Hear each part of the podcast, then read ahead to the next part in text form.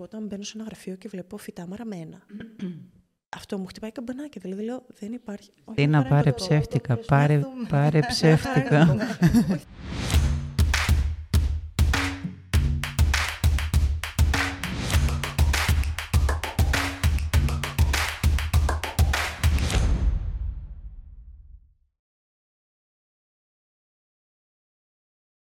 Γιώτα, σήμερα νομίζω ότι δεν σε χρειάζομαι. Εντάξει, λοιπόν, θα φύγω, σε αφήνω να κάνεις μόνη σου. Κάτσε, γιατί είσαι έσαι που σε χρειάζομαι. Έχουμε μαζί μας την Έλενα Τερέζα Βασιλείου. Γεια σου, Έλενα. Γεια, σου, Έλενα. Ε, ήρθαμε εδώ έτσι να της κάνουμε πολλές ερωτήσεις. Γυρίσαμε πάλι στα βασικά, φέραμε μια HR manager, Μπράβο. γιατί τα career tips είναι απαραίτητα, είναι χρήσιμα και βλέπουμε ότι... Και οι συμβουλές που θα μας δώσει θα είναι πολύ χρήσιμες. Εννοείται. Θα μας δώσει συμβουλές, αλλά εγώ έχω στο νου μου να κάνουμε συνέντευξη. Ω, μεγάλη μου πάμε. χαρά. Ναι. ε, εντάξει, τόσο καιρό κάνουμε podcast, μια φορά πρέπει να κάνω και εγώ μια συνέντευξη. Βασικά την περιμένουμε και πάρα πολύ καιρό. Όντως. Έλενα. Ε, αλλά έχουμε αυτή τη χαρά σήμερα να σε έχουμε εδώ κοντά μας, να μιλήσουμε έτσι λίγο για την έβρεση εργασίας, για βιογραφικά, για συνεντεύξεις. Για αναζήτηση, όλα τα κομμάτια θα τα πιάσουμε, θα σε ξεζουμίσουμε εδώ, θα μας πεις τα πάντα. Ε, καταρχάς, Έλενα, για να σε γνωρίσει έτσι και το κοινό μας, ε, θα ήθελες να μας πεις μερικά πράγματα για σένα; Φυσικά. Λοιπόν, ε, αυτή την περίοδο εργάζομαι στην Αξινάρ. Είναι μια ελληνική βιομηχανία με εξαγωγικό χαρακτήρα. Είμαι υπεύθυνη ανθρώπινου δυναμικού. Ε, ουσιαστικά στην Αξινάρ ε, παρέχουμε εξατομικευμένες μηχανουργικές λύσεις. Αυτό σημαίνει ότι οτιδήποτε έχει να κάνει από τη σχεδίαση μέχρι και την παραγωγή σε οποιοδήποτε μεταλλικό εξάρτημα μπορούμε να το παράγουμε ανάλογα με τις ανάγκες του εκάστοτε πελάτη. Ε, πριν την Αξινάρ ήμουνα σύμβουλος τελέχωσης ε, σε εταιρεία ανθρώπινου δυναμικού. Ε, είμαι οικονομολόγος, έχω τελειώσει οικονομικό στα Πυθίτα. Ε, ασχολήθηκα πάρα πολύ με τον αθλητισμό σε φοιτητικές ομάδες, οπότε παρένθεση τα παιδιά και οι υποψήφοι που ασχολούνται εθελοντικά στα πλαίσια των σπουδών τους είναι και οι υποψήφοι αυτοί που τους έχω μια μεγαλύτερη εμπειρία γιατί είναι έτσι πιο δραστήριοι και ψάχνονται. Perfect. Ε, οπότε αυτά. Τέλεια. Ε, άρα, έτσι, στην ε, επαγγελματική σου καριέρα έχεις δει, φαντάζομαι, πολλά βιογραφικά. Αμέτρητα. Α, Άρα τι θα φέρναμε Πες μας εδώ, έναν αριθμό, Ε, στο περίπου. Έχεις αριθμό στο Ω, περίπου. όχι. Ε, Ε, φαντάζομαι μερικές δεκάδες χιλιάδες. Ε, ναι, ναι, όντως. Με άγχωσε με αυτό το νούμερο. Και συνεντεύξεις Και συνεντεύξεις, ναι. Ε, οπότε θα μάθουμε από τους ειδικούς. από τους ειδικούς. Από την ειδική θα μάθουμε τώρα. ακριβώς, ακριβώς. Εντάξει, γιατί κάτι κάνουμε κι εμείς, αλλά δεκάδες χιλιάδες εγώ όχι. Δεν, είναι. εντάξει, μην το παρακάνουμε. λοιπόν, πώς θες να ξεκινήσουμε, τι πλάνο Με την έχεις; αναζήτηση. Με την αναζήτηση, οκ. Με τα βιογραφικά. Θα κάνω εγώ, ε, για να τιμήσω λίγο τον τομέα μου, το marketing, Ναι. θα κάνω εγώ, θα στήσω το σκηνικό, set the scene. Λοιπόν, θα πω ότι είμαι εγώ, Έλενα, νέα υποψήφια, τελείωσα καλή ώρα το οικονομικό ΑΠΘ, ας πούμε, ή τελείωσα... Ναι, τελείωσα το οικονομικό ΑΠΘ, ας το αφήσουμε Πήρες εκεί. το και θα πτυχίο; Δούμε. Πες ότι πήρες το πτυχίο. Α, οκ. το πήρα, το πήρα, ναι, εντάξει. Οκ. Α, δεν ήξερα ότι λέμε ψέματα. γιατί- Να ξέρω τι δώρο να σου πάρω. Για πες. Αχ, ευχαριστώ. Εσύ είχες περάσει κάπου τώρα στα κοντά. Λοιπόν, πήρα που λες εγώ το πτυχίο μου τώρα και θέλω να βρω δουλειά. Τι κάνω; Δεν έχω ιδέα. Τέλεια. Λοιπόν, Το οποίο είναι και λίγο true story, παρεμπιπτόντως. Το για βρήκα όλους, εγώ. για όλους, γιατί κανείς δεν γεννήθηκε γνωρίζοντας αυτή τη διαδικασία. Θέλει πολύ ψάξιμο, πολύ διάβασμα προφανώς, οπότε πολλή αναζήτηση. Θέλει να πηγαίνεις σε αντίστοιχες ημερίδες, σεμινάρια που σχετίζονται με τη σύνταξη του βιογραφικού, με την αναζήτηση εργασίας, γιατί όσο πιο πολλά ακούς και μαθαίνεις, τόσο καλύτερος γίνεσαι. Και γενικά και το κομμάτι της σύνταξης βιογραφικού και η συνέντευξη και η αναζήτηση εργασίας ε, είναι θέμα πράκτης. Όσο πιο πολύ το εξασκείς, τόσο καλύτερος γίνεσαι. Ε, άρα, αν ε, μόλις τελείωσες τις σπουδές σου και ξεκινάς να μπεις σε αυτό το μονοπάτι, αυτό που θα πρέπει να έχεις στο μυαλό σου είναι ότι υπάρχουν δύο κανάλια, αν μπορώ να το πω έτσι, στην αναζήτηση εργασίας. Υπάρχει ε, το κανάλι το ορατό, δηλαδή αγγελίες που μπορείς να τις αναζητήσεις και να τις βρεις, και το κανάλι το αόρατο, που είναι κάποιες θέσεις εργασίας που δεν δημοσιεύονται ποτέ. Στο ορατό κανάλι, λοιπόν, ε, έχει υπόψη ότι μπορείς να απευθυνθείς σε ιστοσελίδες αγγελιών εργασίας, μπορείς να απευθυνθείς σε εταιρείες τελέχωσης, ε, μ, μπορείς να απευθυνθείς ε, μ, σε πλατφόρμες όπως η NoAED κτλ. κτλ. Ε, ενώ στο αόρατο, που για να είμαι ειλικρινής, κατέχει ένα αρκετά μεγάλο ποσοστό, ε, εκεί μπορείς να βρεις θέσεις εργασίας που δεν δημοσιεύονται, γιατί; Μπορεί να είναι ε, θέσεις οι οποίες ανοίγουν εσωτερικά μέσα σε μια εταιρεία, Άρα, σε αυτό το κομμάτι παίζει πάρα πολύ μεγάλο ρόλο η δικτύωση που έχεις. Μπορεί να έχεις κάποιον φίλο που έκανε πρακτική σε μια εταιρεία, μπορεί να έχεις κάποιον συγγενή, μπορεί να έχεις κάποιον καθηγητή. Ε, ουσιαστικά είναι οι συστάσεις, από στόμα σε στόμα που λέμε. Ε, εδώ να διευκρινίσω ότι αυτό δεν θέλω να το μπερδεύουμε με το βίσμα που έχουμε εμείς στην ελληνική μας την κουλτούρα. Έτσι. Κανονικά περνάς από διαδικασία αξιολόγησης. Απλά το μαθαίνεις Μπράβο. με το word of mouth που λέμε. Βλέπω έχεις και εμπειρία στο ότι είναι, ο κόσμος δεν τα ξέρει καλά και θα πάει εκεί το μυαλό του κατευθείαν. Δεν τα ξέρει καλά. Αχ, μην με κοροϊδέψετε, αλλά μου ήρθε τώρα κάτι, μια... Εγώ, ας πούμε, πώς βρήκα την πρώτη μου δουλειά. Με βίσμα και θα σε Όχι. κοροϊδέψουμε. Από εφημερίδα. Αυτός Παλιακός είναι τρόπος. ένας πιο παραδοσιακός τρόπος. Ναι, υπάρχει Ε, ακόμα, αλλά σου τότε πω. δεν τα είχαμε όλα αυτά τα... Ε, απλά πλέον, 80 χρονών εγώ. πλέον στις εφημερίδες νομίζω ότι θα ψάξουν μεγαλύτερες ηλικίες. Ε, γι' αυτό το είπα. γι' αυτό. και άλλα επαγγέλματα κυρίως. άλλα επαγγέλματα και ίσως και πλέον οι εταιρείες να μην το χρησιμοποιούν Δημοσιεύουν, τόσο ναι. πολύ. Δεν φαντάζομαι και εγώ να το χρησιμοποιούν. Ε, μ, ωραία, Έλενα, τώρα η Γιώτα βρήκε την αγγελία, της άρεσε η η θέση εργασίας. Τι πρέπει να κάνει, να στείλει ένα καλό βιογραφικό; Τέλεια.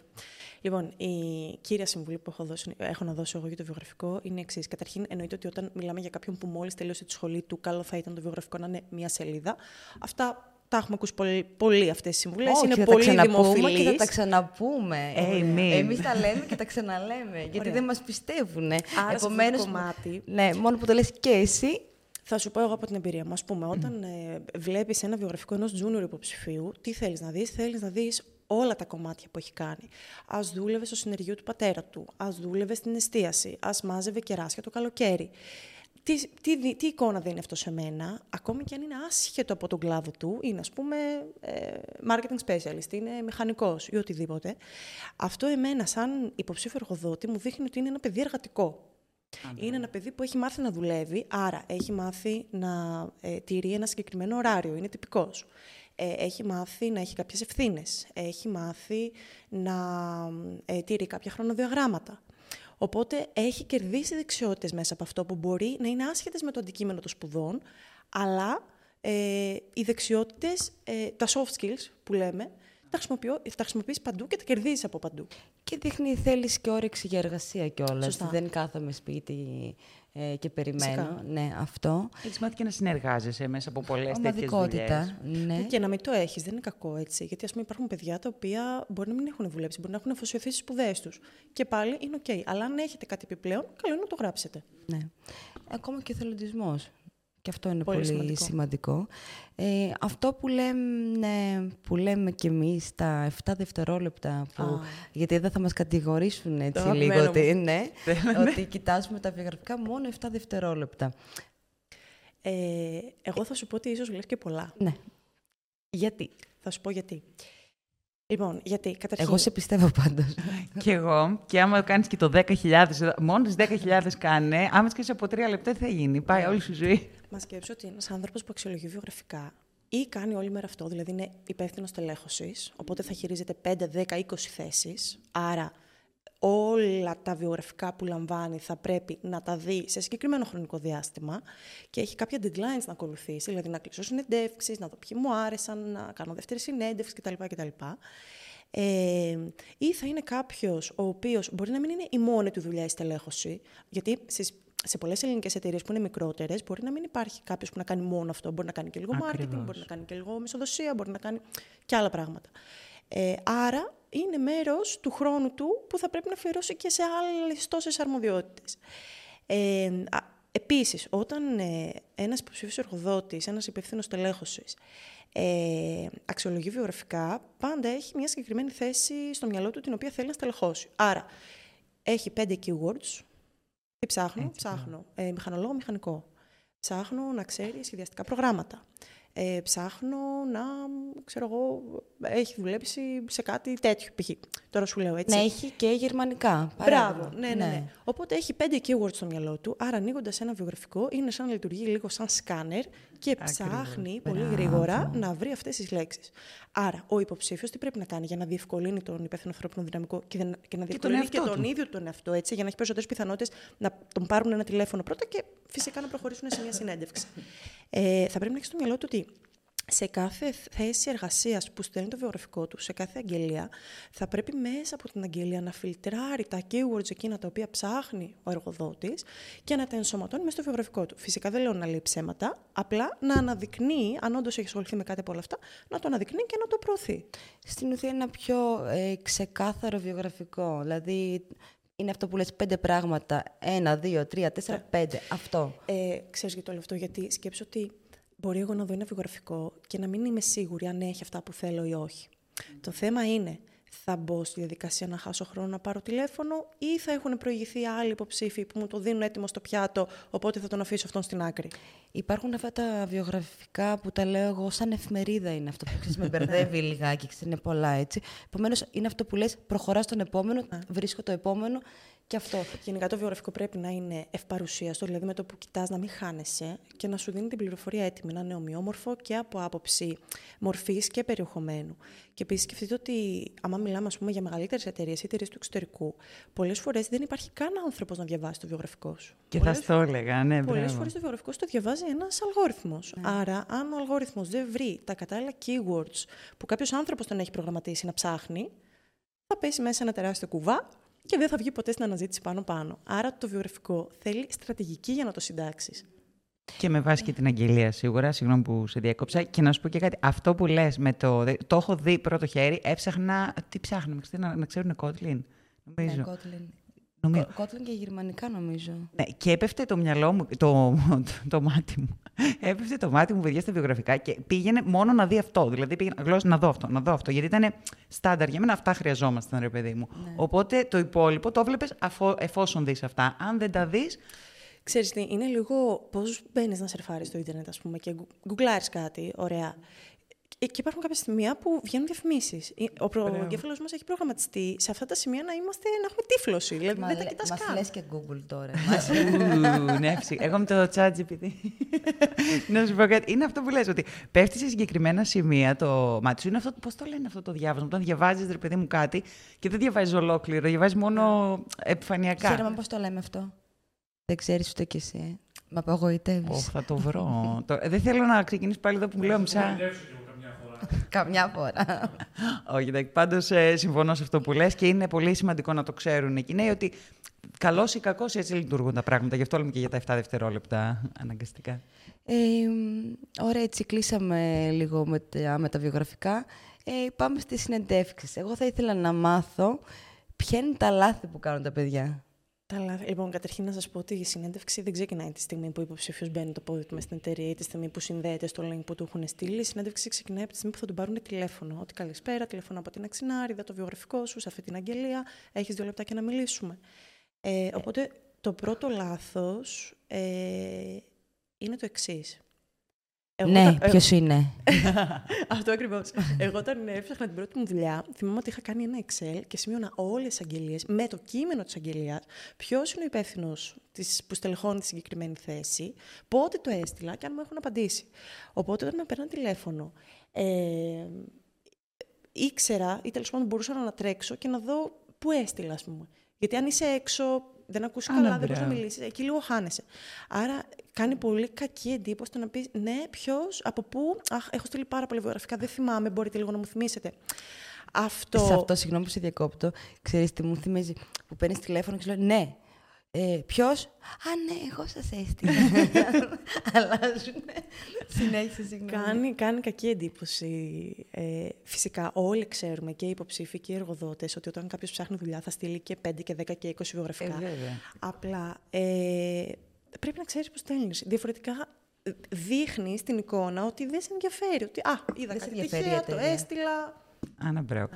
Τώρα, εμένα με σόκαρε σε αυτό με το Excel, να σου πω την γιατί δεν το έχω ξανακούσει.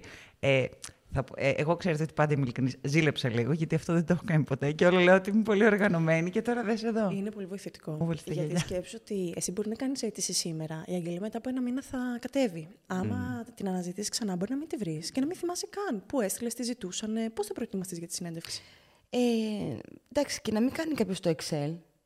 Καλά, ναι, σίγουρα, Έτσι. αλλά σαν Γιατί τύπ δεν είναι εμένα. όλοι σαν ε, την Έλενα, αλλά τουλάχιστον να έχεις στο νου το ότι έχω στείλει το βιογραφικό για ένα μήνα, ενάμιση, πόσο καιρό μπορεί να περάσει, να είμαι τουλάχιστον ευγενική. Να ξέρω ότι μπορεί να με καλέσουν ανά πάσα στιγμή από μια εταιρεία.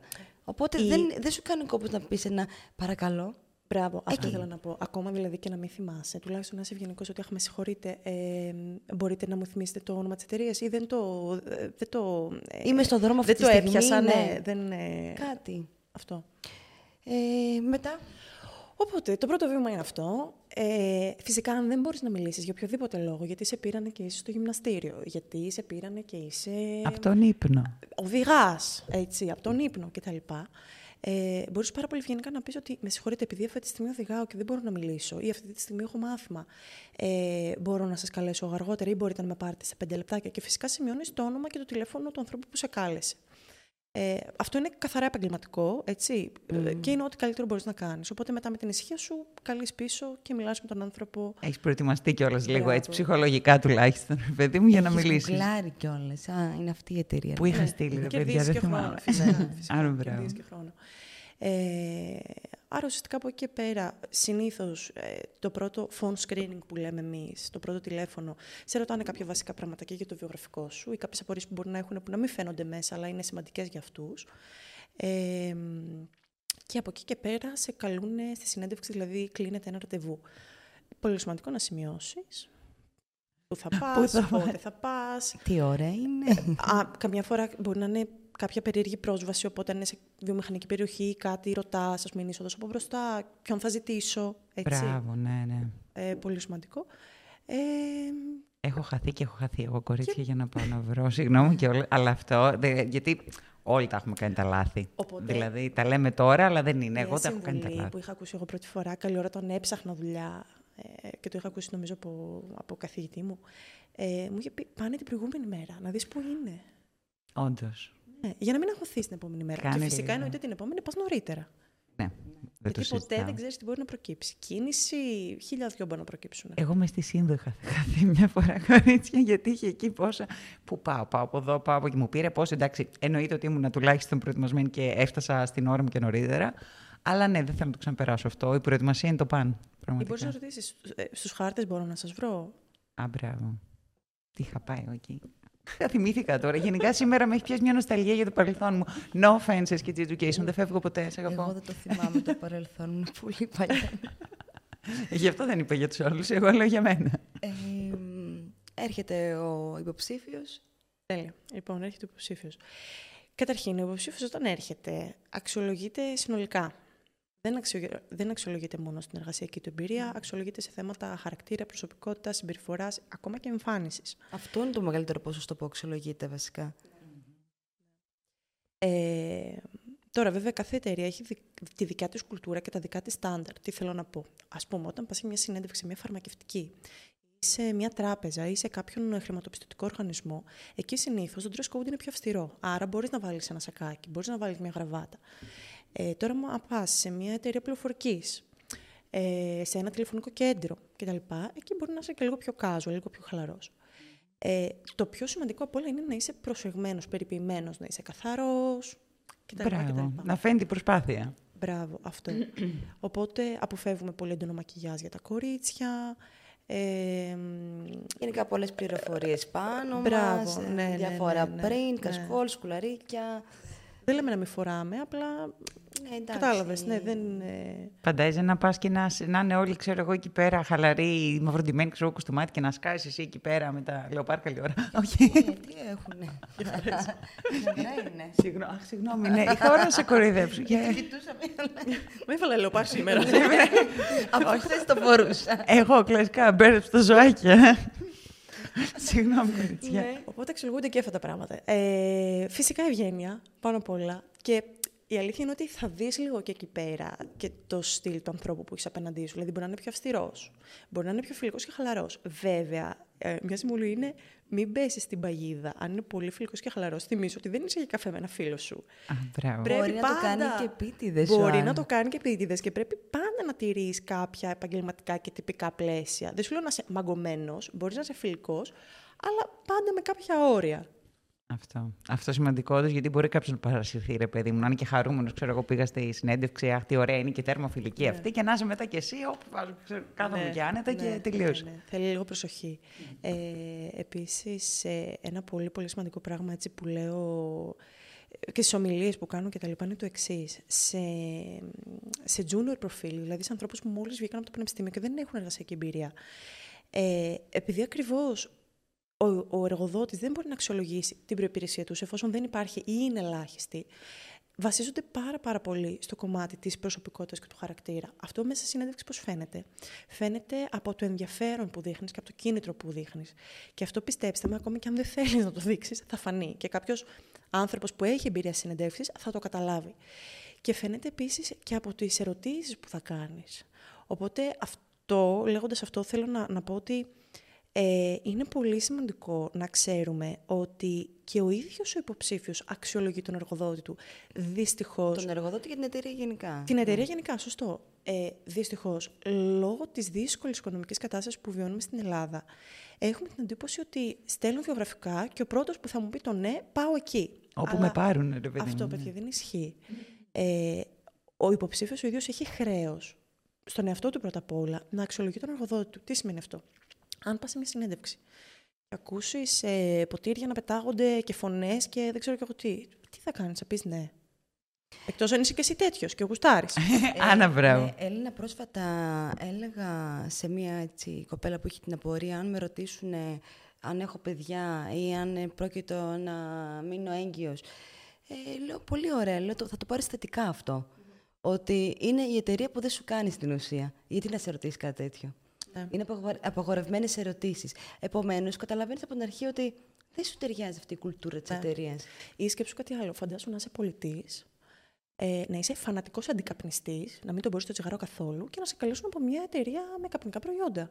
Αν αυτό δεν ταιριάζει με το δικό σου το mentality, πώς θα δουλέψεις, πώς θα πουλήσεις ένα προϊόν που δεν πιστεύεις; Οπότε το αν ταιριάζει ή όχι μπορεί να έχει να κάνει ε, και με, με το χαρακτήρα του απέναντί σου. Μπορεί να έχει να κάνει γενικά με το κλίμα τη εταιρεία. Μπορεί να έχει να κάνει ακόμη και με τι εγκαταστάσει. Άνα, μπράβο. δηλαδή, Αξιολογείς και εσύ. Εγώ όταν μπαίνω σε ένα γραφείο και βλέπω φυτά μαραμένα, αυτό μου χτυπάει καμπανάκι. Δηλαδή λέω, δεν υπάρχει. Τι να πάρε ψεύτικα. Πάρε, πάρε ψεύτικα. Όχι, θέλω να πω, δεν υπάρχει ένα άνθρωπο να ποτίζει τα φυτά. Δηλαδή, α πούμε, και λες, το γραφείο μου θα το καθαρίζει κάποιος, θα πρέπει να το καθαρίζω εγώ. Εγώ είμαι και είμαι αυτό, δεν είμαι. Και σκέφτεσαι και το αύριο. Αυτό που λέει, παράδειγμα, σου κάνουν σήμερα αυτή, τη, αυτή την ερώτηση, παράδειγμα, που, η οποία απαγορεύεται, η οποία δεν είναι απρεπής. Ε, ωραία, έρχομαι εγώ σήμερα, με παίρνετε. Αύριο τι θα με ρωτήσετε; Δηλαδή, σκέψου την ναι. επόμενη ημέρα, ας ναι, πούμε. Ναι, δηλαδή, αύριο μεθαύριο μπορείς και να. Και αν αύριο μεθαύριο που θα πεις, συγγνώμη, Έλενα, που θα πεις ε, Είμαι έγκυος. εγώ. Εγώ άμα το πω ποτέ αυτό θα... Μπράβο. Με προετοιμάζει τώρα για το μέλλον. Ξέρω εγώ αυτό που δεν Χαρά μας θα ήταν, Γιώτα. Κοίταξε, το, η παγίδα είναι ότι συνήθως, επειδή στην Ελλάδα έχουμε κυρίως μικρομεσαίες εταιρείες, η πλειοψηφία δηλαδή, ε, κάπου χάνεται λίγο το όριο του επαγγελματικού με το προσωπικό. Ε, άρα φαντάζομαι εσύ αύριο μεθαύριο να ζητήσεις μια άδεια και να σε ρωτήσουν γιατί, τι θα κάνεις, πού θα πας. Που δεν τους αφορά. Έχεις... να το φανταστείς, το έχουμε περάσει περισσότεροι. Αυτό το μια οικογένεια Παρακολούθησέ με στο Instagram, θα ανεβάσει το story. Follow me out και βάζει ένα QR. Από την άλλη όμως οι ελληνικές εταιρείες, έτσι πιο μικρομεσαίες, έχουν το άλλο καλό. Είναι πολύ πιο εύκολο για τον, ε, για τον εργαζόμενο να, να φανεί η δουλειά του. Δεν χάνεσαι, ας πούμε, μέσα σε ένα πλήθος χιλίων ατόμων κτλ. Σίγουρα. Ε, ή ε, ενδεχομένως να μπορείς να αναπτύξεις πιο εύκολα σχέσεις με τους ε, συναδέλφους σου, φιλικό κλίμα, να υπάρχει μεγαλύτερη κατανόηση. Μπράβο, ναι. Αυτό το έχουμε συζητήσει. Δεν μπορώ να θυμηθώ τώρα, είτε σε άλλο επεισόδιο, είτε, είτε κάπου αλλού. Ότι το να πας, τον επιλέξεις, ας πούμε, είτε μια μεγάλη, είτε μια μικρή. Α, όχι, σε e-book το έχουμε. λοιπόν, τώρα μου ήρθε, γιατί πολύ υλικό. Αλλά είναι ότι κάθε τι του να πας σε μια μεγάλη εταιρεία ή σε μια μικρή, ας πούμε, έχει σίγουρα τα συν και τα πλήν του. Σε μια μικρή εταιρεία, αν ε, το θέλεις και αν το επιδιώξεις, μπορείς σίγουρα να φανείς πιο εύκολα, ας το πούμε έτσι. Μπορείς να έχεις πιο μεγάλο αντίκτυπο θεωρώ εγώ. Ενώ σε μια μεγάλη, μπορεί να μην έχεις τόσο, αλλά μπορεί να περάσεις πιο στάνταρ διαδικασίες, μπορεί να δεις την ναι. εκπαίδευση αλλιώς. Ενώ π.χ. σε μια μικρή μπορεί να μην ξέρουν ναι. πώς να σε εκπαιδεύσουν ή το onboarding, όλα αυτά. Γενικά δεν υπάρχει καλό και κακό. Το θέμα είναι τι ταιριάζει τον καθένα. Και αν κάποιος είναι στην αρχή, μπορεί να μπει σε διαδικασία να δοκιμάσει. Ακριβώς. Γιατί αν δεν δοκιμάσεις, δεν ξέρεις. Ναι, εκείνο το τι σου ταιριάζει. Ήρθα εγώ εδώ, βρήκα μόνο τη Χριστίνα. Μόνο εμένα. Όχι. Πλάκα κάνω. Ε, τώρα έτσι για το κλείσιμο, ξέρεις τι θα ήθελα να ρωτήσω. Πες, γιατί και εγώ Πες μου κάτι κάτι άσχετο. περίεργο, Έλληνα, που σου έχει συμβεί στη συνέντευξη. Περίεργο. Πάρα πολλά περίεργα, παιδιά. Αχ, πες μου. Ε, πες μας Ε, πάρα πολλά αυτό περίεργα. θέλω. Από αυτά έπρεπε να ξεκινήσω. Ε, τα juicy θα τα σου αυτή πω. το τέλος. Θέλεις πάμε άλλο επεισόδιο. Take two. Θα σου πω το πιο ακραίο που μου έχει συμβεί και είναι το πρώτο που μου ήρθε στο μυαλό. Ε, είχε έρθει ένας υποψήφιος για συνέντευξη, ο οποίος νόμιζε ότι από κάπου με ξέρει, κάτι του θύμιζα. Okay. Και με διέκοπτε συνέχεια κατά τη τη διαδικασία της συνέντευξης και να με ρωτάει, Μα πού σε ξέρω και πού σε ξέρω. Και... Που μέχρι κάποια στιγμή. που εγώ δεν τον ήξερα τον άνθρωπο έτσι. Μπορεί να τον ήξερα και να μην τον θυμόμουν. Ε, Δεν Ε, έχει οκ. σημασία. Ε, μέχρι που κάποια στιγμή, παιδιά, τον διακόπτω. Και του λέω: Κοίταξε να δεις, λέω, αυτή τη στιγμή είσαι εδώ για να αξιολογηθείς για τη συγκεκριμένη θέση εργασίας που συζητάμε. Δεν είσαι εδώ για να μιλάμε από που μπορεί να με ξέρεις ή όχι. Ε, άντε ντε. Από τη τηλεόραση πρέπει να Α. το είσαι. Θέλω Είμαι να σου πω διάσημη στο ότι Instagram. Δεν είναι κακό να ρωτήσεις. Ναι, ναι, μια φορά, ναι, αλλά πρέπει να αφήσεις τη, τη συνέντευξη να την καθοδηγεί ο άνθρωπος που σου παίρνει συνέντευξη. Ε, αυτού νου του ανθρώπου είναι η δουλειά του εντωμεταξύ. Ναι. Τώρα μια συνάδελφος ε, μας είπε χθες, μας το είπε, ότι μπήκε ένας και μπήκε χωρίς μπλούζα. Α, ωραία. Έτσι ένιωθε, αυτό έκανε. Σε online τουλάχιστον. Δεν Σε πήγε online, μέχρι ναι, εκεί. οκ. Φαντάζομαι. Ε, και εμένα έτσι μου έχουν τύχει πολύ περίεργα.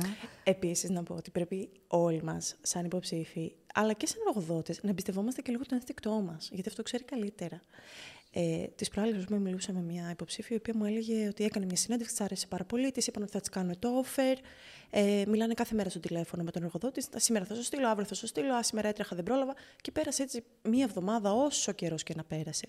Και γυρνάει και μου λέει: «Ρε Εσύ, Έλενα, λέει, ξαφνικά από εκεί που ήμουν πολύ ενθουσιασμένη, τώρα νιώθω πολύ μεγάλη ανασφάλεια. Δηλαδή, αύριο μεθαύριο θα μου πει: Σήμερα θα σε πληρώσω, αύριο θα σε πληρώσω, δεν θα με πληρώσει ποτέ.